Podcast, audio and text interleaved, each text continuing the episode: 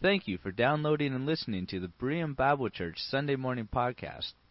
Berean Bible Church is located in Shoreline, Washington, morning worship at 11, and many more events throughout the week. For more information, please visit our website at www.bereanshoreline.org. I'd like to actually open your Bibles to Hebrews chapter 12, and we're going to continue our uh, study from Hebrews. We want to finish Hebrews, and uh, so we will we'll work some thoughts on Father's Day here at the end of the service. Good thoughts, Keith. Positive thoughts.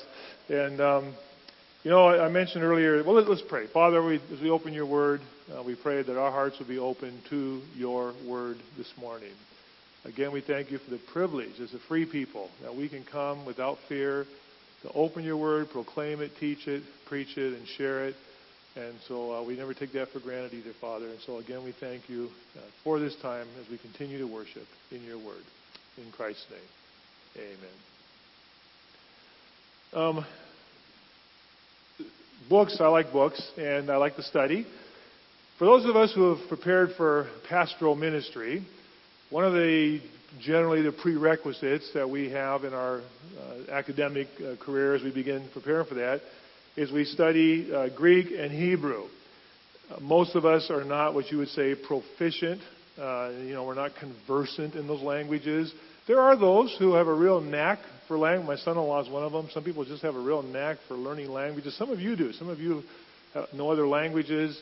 And uh, others of us, like myself, it's a real struggle. I've tried to learn a few. I mean, I took Spanish for know, junior high, and all I can remember is Pepito, Pepito, vamos a nadar.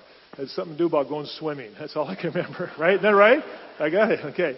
Uh, although my dad spoke fluent Spanish because of his Sephardic Jewish background, and the only time I really heard Spanish from him was when I was in trouble. And so, then of course, it was Spanish.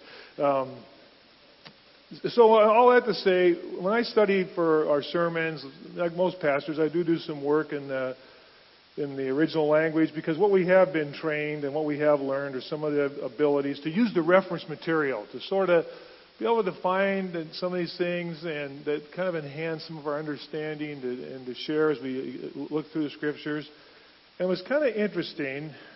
Um, it's one of the great tools I have is a Greek New Testament that has a dictionary built into it at the bottom.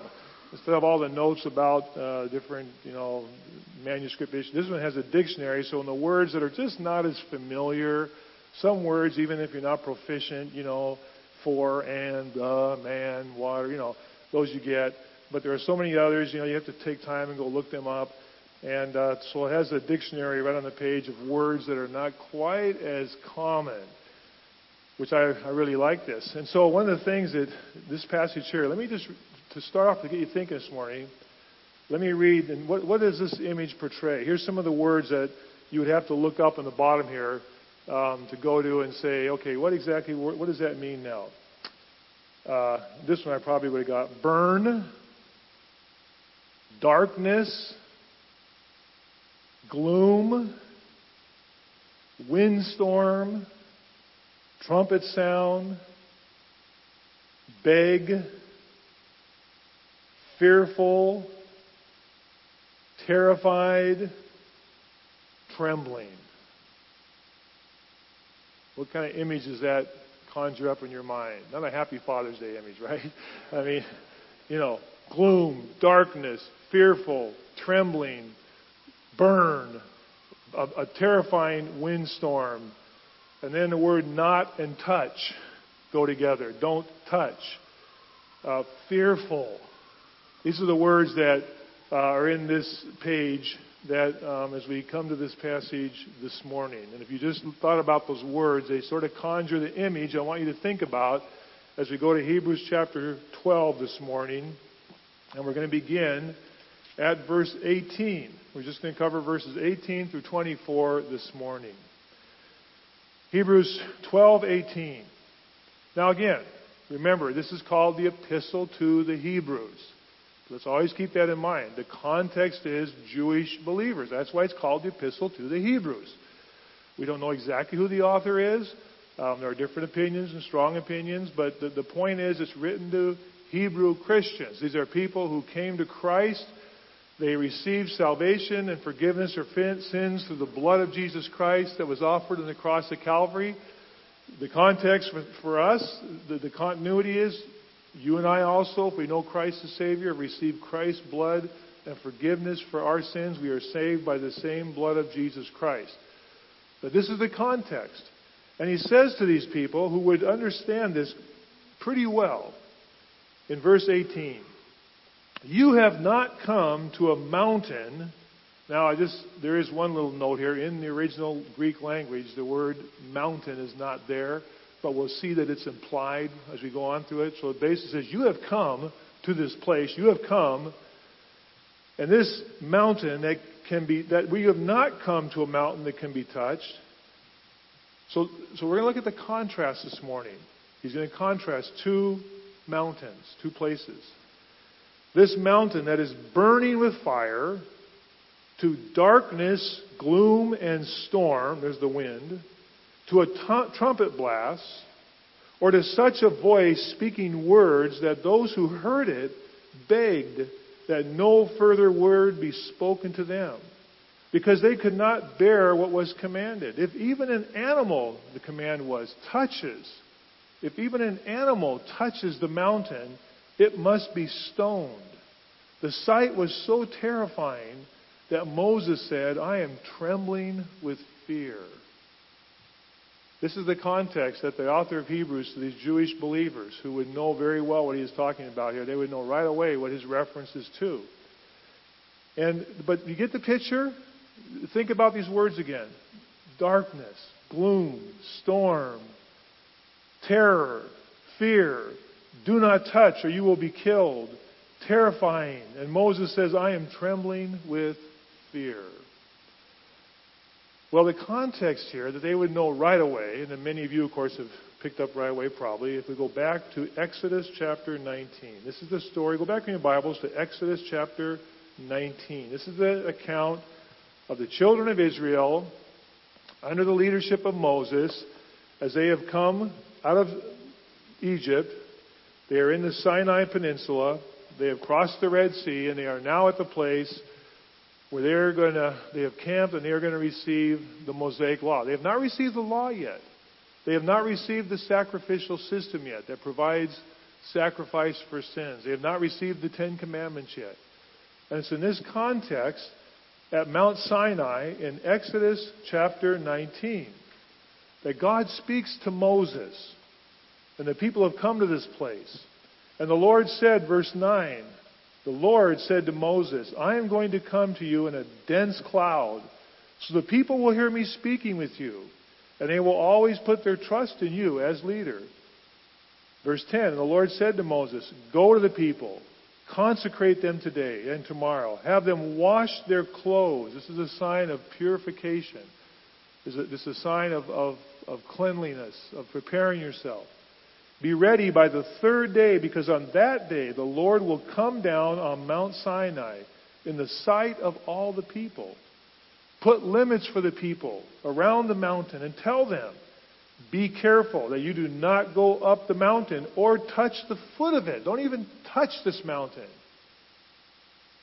This is not Mount Rainier, by the way. This is the Sinai Peninsula. These are large we might call them foothill type mountains, okay? Because Moses is going to go up this mountain. And it's very obvious where it is. He says, you don't even, don't even put your foot against it. Whoever touches the mountain shall surely be put to death. He shall surely be stoned or shot with arrows, not a hand to be laid on him. In other words, in other words if, if, if, if I were to touch that mountain and disobey God, I would have to be killed by, by an arrow or stone because no one would be allowed to touch me because then they would be unclean. This is very serious. Whether it's a man or animal, he shall not be permitted to live. Verse 16, on the morning of the third day, there was thunder and lightning with a thick cloud over the mountain and a very loud trumpet blast. Everyone in the camp trembled. You know, when we think of the story of Mount Sinai, it's a it's a positive story of Israel coming and getting the Ten Commandments, and yet they fall into sin. And but, but look at this context here. It's a frightening scene. This is a frightening scene. Then Moses led the people out of the camp to meet with God, and they stood at the foot of the mountain. Mount Sinai was covered with smoke because the Lord descended on it in fire. The Lord Himself in fire and smoke came down on this mountain. And it was smoke like a furnace, and the whole mountain trembled violently, earthquake. And the sound of the trumpet grew louder and louder. And this is, this is, a, a, this is not necessarily somebody playing a trumpet, but the sound of the heavenly trumpet. And Moses spoke, and the voice of God answered him. And the Lord descended to the top of Mount Sinai and called Moses to the, to the top of the mountain. Verse 21 And the Lord said to him, Go down and warn the people, so they do not force their way through to see the Lord, and many of them perish. Verse 23 Moses said to the Lord, The people cannot come up Mount Sinai because you yourself warned us. Put limits around the mountain, set it apart as holy. And then he's told to go down and get Aaron and come up. In the next chapter, verse chapter 20, we begin the story of Moses receiving the Ten Commandments. So you get this context? You get this picture in your mind? This is not a pleasant, joyful, peaceful setting. It is frightening. Because God's presence is on this mountain and everything about this is everything about this says do not come. Do not touch except Moses. And Moses you get Aaron and Aaron and Joshua and eventually it's just Joshua and Moses that go to this to a certain place. But everything about this story says keep back. Stay back. Don't get close. Don't touch. Watch out. This is serious. In chapter 20, after Moses receives the Ten Commandments, look at verse 18. Moses is up there receiving the commandments. When the people saw the thunder and lightning, and they heard the trumpet, and they saw the mountain in smoke, they trembled with fear. They stayed at a distance, and they said to Moses, Speak to us yourself, and we will listen. But do not have God speak to us, or we will die. And, and I want you to notice this next section here. Moses said to the people, Do not be afraid. I've been up there. I've been with God. Do not be afraid. God has come to test you so that the fear of God will be with you to keep you from sinning. And the people remained at a distance while Moses approached the thick darkness where God was. And then we have the account of Moses receiving the Mosaic Law. And you know the story. Maybe you know the story. If not, I'll give it to you in a nutshell. What happens is while Moses is up there receiving the law, the people down below begin to panic and they begin to say, uh, Something's happened to Moses. Aaron, we, you need to help us. And we need to do something. We need to worship an idol. We need to, something tangible and they and they throw all their jewelry and things into a into a molten into a fire and molt it, and they form this calf and they worship it. And God is angry with these people. And and Moses hears this this and Joshua hears this sound of of revelry down below at the mountain. They're up in the thick cloud, but they hear this sound. And Joshua says, Moses, there's a war. They're fighting. Someone's attacked them. And Moses says, No, it's not. It's, it's, it's the sound of revelry. They're worshiping an idol. And God was so angry with these people. You can read the rest of the story. You can read it in Deuteronomy 9 where, this, where it says that Moses said, Even I was afraid. Quoting from Deuteronomy chapter 9, where what happens is God says, Moses, stand back. Stand back. I am about to destroy this people. Their wickedness and their sin, I'm going to destroy this people, and I'm going to start all over again with you, and I'm going to create a new nation of Israel with you. Stand back. And of course, Moses, a humble servant of God, intercedes for his people and he begs God. He argues with God. He says, God, don't do that. Please don't do that. You know, a lesser man might have said, okay, I could do that. You know, the nation of Moses. That sounds good instead of the nation of Israel. But he, he says, God, don't do it. Because if you do, then the enemies of your people are going to say, See, God, their God wasn't any different. He couldn't do it. He couldn't deliver them. Don't do that. And God relents. And the people survive. Many are punished. Moses comes down, throws the Ten Commandments, and breaks them. Moses gets a new set of commandments, and the story starts over again. This is the scene. But I want you to notice as we before we go back to Hebrews, when you're still in Exodus 20, please once again, where Moses says, "Do not be afraid." 2020, God has come to test you, so that the fear of God will be with you to keep you from sinning. Everything about this, stay back. Don't come close. Stay back and do not touch. We go back to Hebrews. We go back to Hebrews chapter 12. And this is the first mountain. This is the first scene that God creates. That Moses, cre- uh, that the author of Hebrews creates, the story of Moses. You, verse 18, you have not come to this mountain that can be touched and is burning with fire to dark. And he recounts to his people this story. This is not where you're at. But we have a different mountain.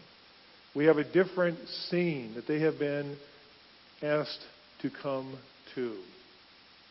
This is where they were and where they are. They are not at a place of terror. They are not at a place of fright.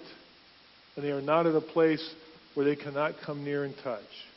But uh, this, I want you to see this contrast. Read it. Look at this context. And look at the contrast from this mountain to the next. But you, Christian believers, Hebrew believers, you, you have come to Mount Zion. Look at the difference in language here. To the heavenly Jerusalem, the city of the living God. You have come to thousands upon thousands of angels in joyful assembly. Look at the difference in language. The word used here, angels gathering together in, in joyful assembly, is, a word that's used of, of like the Olympics. You know, think of, think of the Olympic Stadium on the inauguration day when all the people come in and the, and the music plays and the celebration and, and the joy of being there at the Olympics. This is the word that's used in the Greek language here for the celebration in heaven, the thousands and thousands of angels who are celebrating and rejoicing. This is where you have come. You've come to Mount Zion, not Mount Sinai. You've come to Jerusalem where the temple stands, Mount Zion, which stands for the presence of God, which was still standing at this time, Herod's second temple. You've come to the heavenly Jerusalem, the city of the living God heavenly Jerusalem. You know, this language of Jerusalem here, don't necessarily confuse this with the new Jerusalem. In Revelation, at the very end, those of you that have been in BSF this year, you've wrapped up your year long study of, of uh, Revelation. You come to the end of Revelation, and John sees a new heavens and a new earth, and he sees the new Jerusalem coming down from heaven to earth. That's the new Jerusalem the heavenly Jerusalem, I believe, is, is, this is language that is, is, is to draw us to the image of heaven. Earlier in Hebrews, we were told that the temple was a pattern or a model of what is in heaven. That means that in heaven there is this place where God exists, the Holy of Holies. There are these outer and inner areas where the, the angels and others are invited. He tells us that. The Apostle Paul in Galatians, he speaks of the, the, the fact in, in, Galatians, you can read this in Galatians chapter 4, the Jerusalem that, that is above is free. That is our city. Apostle Paul says that in Galatians. That's a whole other study, that passage, a difficult passage. But this idea, this, this heavenly Jerusalem represents the presence of God. And of course, that will connect with the New Jerusalem eventually when the New Jerusalem comes to earth. This is where you have come thousands upon thousands of angels worshiping, celebrating. Notice, in joyful assembly. Verse 21 You have come to the church, or the ecclesia, the gathering, the collection of the firstborn whose names are written in heaven. Now, who are these firstborn? Some believe it was the early Jewish Christians that came to Christ early in the story in the book of Acts, the disciples and the apostles and those that followed. Others think it's a, it's a reference to the to, to all who have come to Christ. Either way, it's to, it's to believers. Their names are written in heaven. You have come to God, the judge of all men. You have come. This is where you. This is where you you could have been. This is where we are. That was Mount Sinai. You have come to Mount Zion, to the heavenly Jerusalem, the presence of God. You have come to the spirits of righteous men now made perfect. Remember in Hebrews, we've, we've studied about those people of faith who look to a greater city, they look to a heavenly, they look to a different country. This may be a reference to those Old Testament saints who have also now been saved by the blood of Jesus Christ, as his blood was retroactive for all salvation and proactive for all salvation today. You have come to this place. You have come to Jesus. Jesus, the mediator of a new covenant, and to the sprinkled blood that speaks a better word than the blood of Abel. They've come to Jesus, the mediator of a new covenant. You know, when we receive communion, we, we refer to 1 Corinthians 11, where the Lord Jesus Christ said, This is the blood of my new covenant. As often as you do this, you do this in remembrance of me. And Paul quotes that to the Corinthian church. Paul also in 2 Corinthians, he calls himself as an apostle, that they are ministers and apostles of the new covenant. We are part of the new covenant. There is yet to come the covenant with the house of Israel. We believe this is literally going to still take place, the thousand year Messianic kingdom, when the covenant with the house of Israel is established. But that is underneath the blood of the new covenant. And remember, we talked about Abel, Cain and Abel, and the blood that was shed, and the reference to the blood that cried out from the ground. And we have this picture in heaven of Jesus, the mediator, with the sprinkled blood that is at this, this heavenly city in the presence of God and is, this, and is the source of this new covenant. This new covenant that God has established that is in heaven and with us on earth. These Jewish believers, they would, they would have understood this. And what I want you to contrast today as we look at this, I want you to contrast this message. And, and how, what, what impact, what, what application can we make for us today. You know, it's interesting, the New Covenant, normally in the New Testament, the word that's used is kainos, which, which talks about the quality. Just, like, just like in any language, there's different words. You know, we can use the word fresh, we can word to use the word new. Um, this word, the idea of, of, uh, of a new quality, but the word here that's used is a different word that's kind of unique here in this passage that implies the idea of the suddenness, the point of time, what is happening now. That the new covenant has been established, and this is where we, you Jewish believers, you are now here. This is where you are. This is where we were. The contrast. The contrast between these two places. The contrast is don't touch. Be careful. Watch out. Come. Come unto me. Come unto me, all you. Look at the people that came to Jesus Christ. Who, who were attracted to Jesus Christ? People that were not accepted by others oftentimes.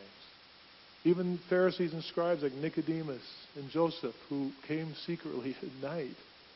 They came to Jesus. They were invited. And the message, the message that Jesus gave was, come. And friends, the message of the gospel of Jesus Christ, the, the, the joy and hope, the good news, evangelism. It's good news. And the good news that God has given us and that we are invited to participate in and that we are invited to share and to live is not a message of don't come near, stay away. It's a message of joy and rejoicing and come. We want you to come. We want you to be here. We want this to be our message. I hope that I hope and, and there is the holiness of God. Next week, our, our passage next week. This does not this does not take away the holiness of God. There, you know, balance is important as we understand Scripture. Because if you you can read the rest of it and prepare yourself for next week from verse 25 on you will see the, the holiness of God, and you will see the justice of God for those who, rec- who reject this message. Those who reject this message and reject God's forgiveness for sins, the justice of God is there. You will see that. But the message to these Jewish believers is why do you want to go back to that when we have this? Let me ask you a question. What is the difference? What is the difference? What makes the difference between don't come near and you are welcome to be here? What is the difference? What is it? You think of this. In the Old Testament, when they came to Mount Sinai, don't touch, stay away. They were not clean. They were, they were a sinful people. Cleanse yourself, prepare yourself, purify yourself, get ready to come. Into this scenario, in the scenario that you and I participate in today, the message is you have been cleansed by the blood of Jesus Christ. That's the blood of the new covenant. You are saved. You have received forgiveness for sin. We've talked about this. We are holy. That's what the word saint means, set apart. You may not feel holy today. And you may not feel holy this week. But if you know Jesus Christ as Savior because of His blood and because of what He has done, because of God's love for you, we are holy. We are set apart for God. And the reason we are invited to come and to not be afraid, but to come is because of the cleansing blood of Jesus Christ. That's the difference. It's sanctification. They were not ready. They were not ready. And God was and Moses says, God, I want you don't be afraid, but God is testing you. He wants you to understand that, that, that, that we, we are a people, and they were no worse or no different than any people who are prone to sin and separation. He wants you to understand this. And it played out in their story. He wants you to understand this.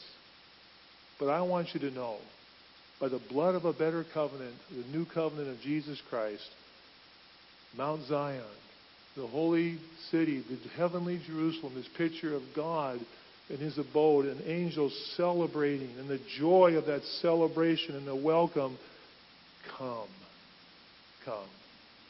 I want to ask you today friends as, as part of this church family what is our message? What is our context and environment here? Is it a place where one might come and, and, and receive the message, stay back, don't come too near? Or is the Church of God a place where we say, Come? Come. Come and join a company of sinners saved by grace. Come and receive forgiveness for sins. Come unto me, all you who labor and are heavy laden, and I will give you rest. Is this a place that echoes the message of the Apostle Paul, who said, To me, the chief of all sinners, the first in line, God's grace was given so that by my example, nobody could say, I am outside the bounds of God's grace and mercy. Paul says, No, I am the chief example. God saved me for this reason. Friends, our message as a church, as the Christian church, not just our church, our message as families, your message this week in your place of work, in your neighborhood, your school, with your family, your extended family, is our message a message of don't come near. Don't come near. Or is it a message of please come? Please come. We want, this is the message. Do, do people sense the joy, the celebration, the peace that the Holy Spirit gives? The joy of forgiveness, the joy of the grace of God. Do people sense that about your life? Do people sense that about my life? I have to admit, um, this week I was driving down. I was driving downtown. Uh, my wife works at a knitting shop downtown, and they have class on Tuesday night. And is Emily here? Oh, there she is. I hate to say this, but Emily was. I have to admit that Emily was with me. I was taking her down there because she was going to go class for an hour. So I drive her down, drop her off, and go hang out, walk, get some walking in, you know. And it's going down Aurora, and you know what bugs me is there's a bus lane. That doesn't bug me. There's a bus lane. What bugs me is everybody just drives. It's. I mean, it says buses only, bus lane. Now, what part of that can't you read? Bus lane. You know, that doesn't look like a bus. That looks like a Volvo to me. And this stream of cars goes flying past you in this bus lane, and it really aggravates you because you know what they do? They they put the right blinker on like they're going to turn, and they have no intention of turning because if if you're supposed to turn, that's the only reason you're supposed to drive in that lane. It's for buses, and you, you sense my frustration here. As you're driving down that lane, and all these cars go flying past, they get all the way down to where, the, where it goes back to two lanes, and what happens? They all want to get back in again. And it really bugs me. So I have to admit, last Tuesday night, there was a car next to me, and uh, I didn't let him in.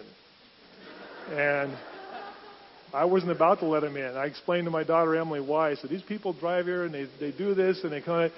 She calls me an Uber driver. I don't know what that means. I have what's an Uber driver? You guys know what an Uber driver is? I yes, I see that hand over there, the Uber driver. And I have to admit, and afterward I thought to myself, you know, that's a pretty poor example. You know, you know, as, as a pastor and as a, as a father and as a Christian, that's a pretty poor example. Let the person in. What difference is it going to make? I don't do that very often. I'm a pretty, you know, I really don't. But that just bugs me on that particular stretch of highway, you know. And I, I just thought afterward, you know, that was that, that's not the right image I want to project to my family of that, that kind of crankiness, you know. Um, but you know what I'm talking about, right? You, got it. Thanks, Karen. Yeah, you know, we, we got it. You know, we get it. Um, what do we portray in our daily lives, in our daily choices? Do we portray an attitude and a heart that says, come on, come on, this is a good place to be. We want you to be here. We want to love you. We want more than anything. You know, we're really good at Christians. We're really good at what uh, making clear what we don't do what we don't believe in, but sometimes I'm not so good at what do I believe in? What do I do? These are two places. Stay away. Watch out. God is a new place. It's a new place. We want you to be here with us.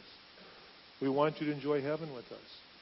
We want you to spend all eternity with a God who loves you so much that Jesus Christ died for my sin. And no one knows better than me how much I don't deserve that. But he did it because he loved me. And he loves you. And as before Gary comes and leads us in our closing song, let's work in our Father's Day meditation here. Um, I thank God. I thank God that I was raised in a church, this church, where my spiritual fathers. Some are still here. Most of them are gone. Um, but my spiritual fathers, uh, Lloyd Peterson's grand, grand uh, Janelle, where are you? Isn't Janelle and Ralph here today? Lord bless you. Good to have you here with us today. Our founding pastor's daughter with us today.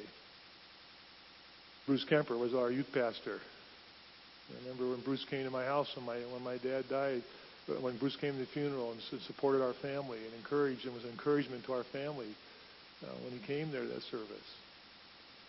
Uh, men like this who have given me the message. I grew up in a context where I clearly felt the message was, Jim, come. Not stay away. Come. Pastor Peterson hammered into this church. We are building this church for the kids. Those kids are now elders and leaders, and their kids and grandkids are growing up here. That was the message. Come. We weren't always, we weren't always perfect. We didn't always do it perfectly right. But I thank God that I had fathers in this church who sent that message to me. Come. You are welcome. You are loved. We want you to meet Jesus. And fathers and grandfathers that are here today, uh, my Father's Day message for you is number one, thank you. I look at your faces. I look at your faces and I know you. And I know what you're doing. And I know, like me, you're not perfect. But you love your family. You love your children. You love the children of this church. And you're living out Jesus Christ. God bless you. God bless you. And fathers and grandfathers this week, let's keep it up. Let's continue. Let's look deep in our lives. Let's look deep in our own lives. Are we people that send the message, come? Are we people that say, I'm not letting you in? You bum. Can't read. I'm not letting you in. Come. Come. Come and meet the Lord Jesus Christ. This morning I attended a Sunday school class. I hope you have a chance to come and join us for Sunday school. And uh, Casey Kemper taught our class this morning. Casey is one of our uh, summer interns working here. Rachel Stevens is working with us. Uh, Madeline Lone is wrapping up her time, and we've been so blessed to have these young people working with us. And I was reminded some years ago when Casey was in grade school, my wife used to watch her, kind of uh, to babysat her. And uh, once in a while I'd pick her up, and I went over to King's Elementary one day to pick her up. And I pulled up in my 1974 Dodge Dart with a peeling vinyl roof that needed a paint job. And I picked her up in the ferry line there as they all line up, you know. And I saw Casey talking to one of her friends, you know. She must have been like Tessa's age, like 10 or something, you know. And she got in the car and said, what, what were you and your friend talking about? And she says, Oh, she was just asking me, Is that your grandpa? and I said, Well, what did you say? Yeah.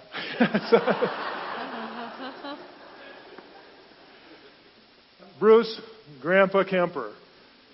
You know, uh, dear brother, and has poured his life into his family, and his kids are walking with the Lord. His son Keith, of course, one of our elders, teachers, leaders in this church, has poured his life into his family. And uh, Casey was teaching us this morning in class. And uh, what a, you know what? Uh, it's worth it. It's worth it, dads. It's worth it for generations.